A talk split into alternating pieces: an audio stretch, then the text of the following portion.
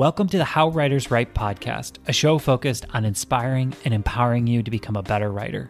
Come along as we deconstruct the tips, routines, and motivations of your favorite authors. In the end, it's all about getting your story onto the page.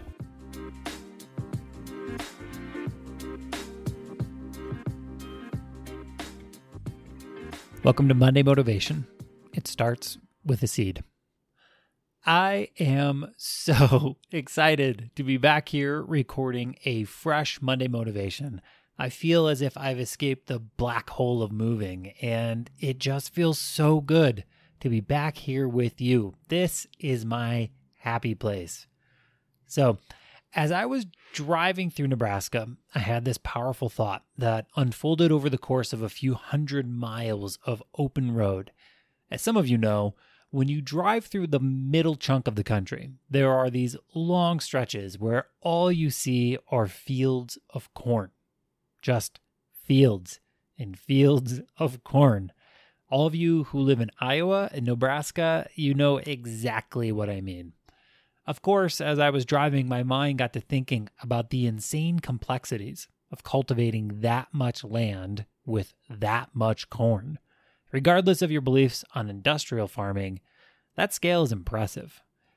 But as I kept thinking about how wonderful and creative we humans can be, I was stopped dead in my thoughts.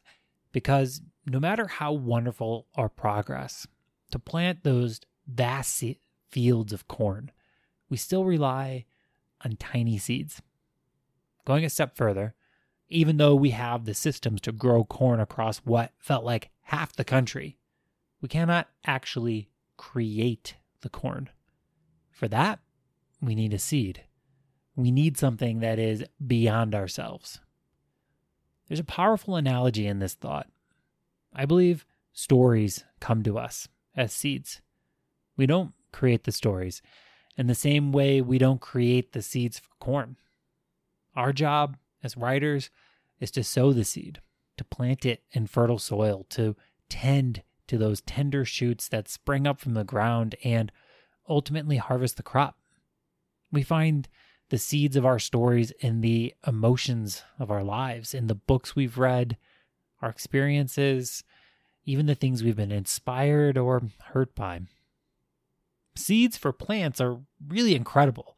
They are like little tiny capsules of life that only need the right conditions to sprout brand new life. Like, take a moment, let that set in. An oak tree, which can grow to a hundred feet, starts just as a tiny acorn.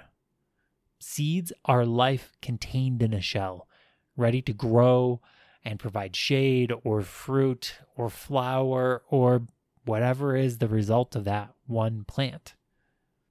The seeds of your stories are the same. They are compressed life in a single flash moment.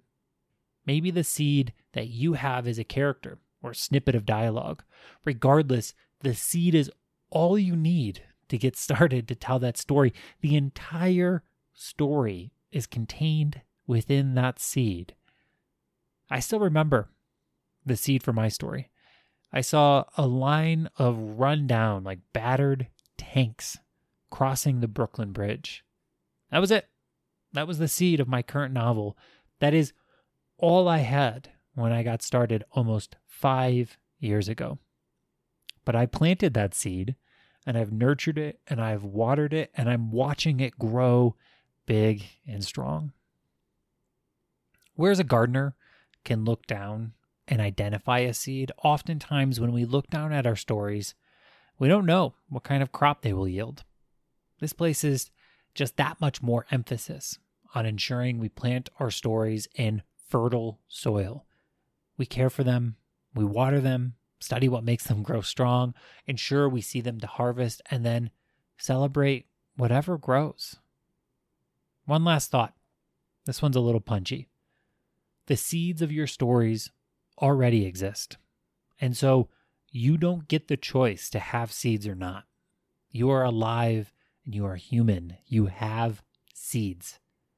The question for you is whether you plant them or not. There's this crisis scene in East of Eden when Samuel and Adam are speaking about what they'll pass on to their children. Samuel says something that has stuck with me for 15 years. Samuel says, You're going to pass something down no matter what you do or if you do nothing. Even if you let yourself go fallow, the weeds will grow and the brambles. Something will grow. For you, as a writer, remember, even if you do nothing and never plant that seed and tell your story, something will grow. It just might be weeds and brambles. Something will grow. Thank you so much for listening and I hope you have a wonderful week of writing.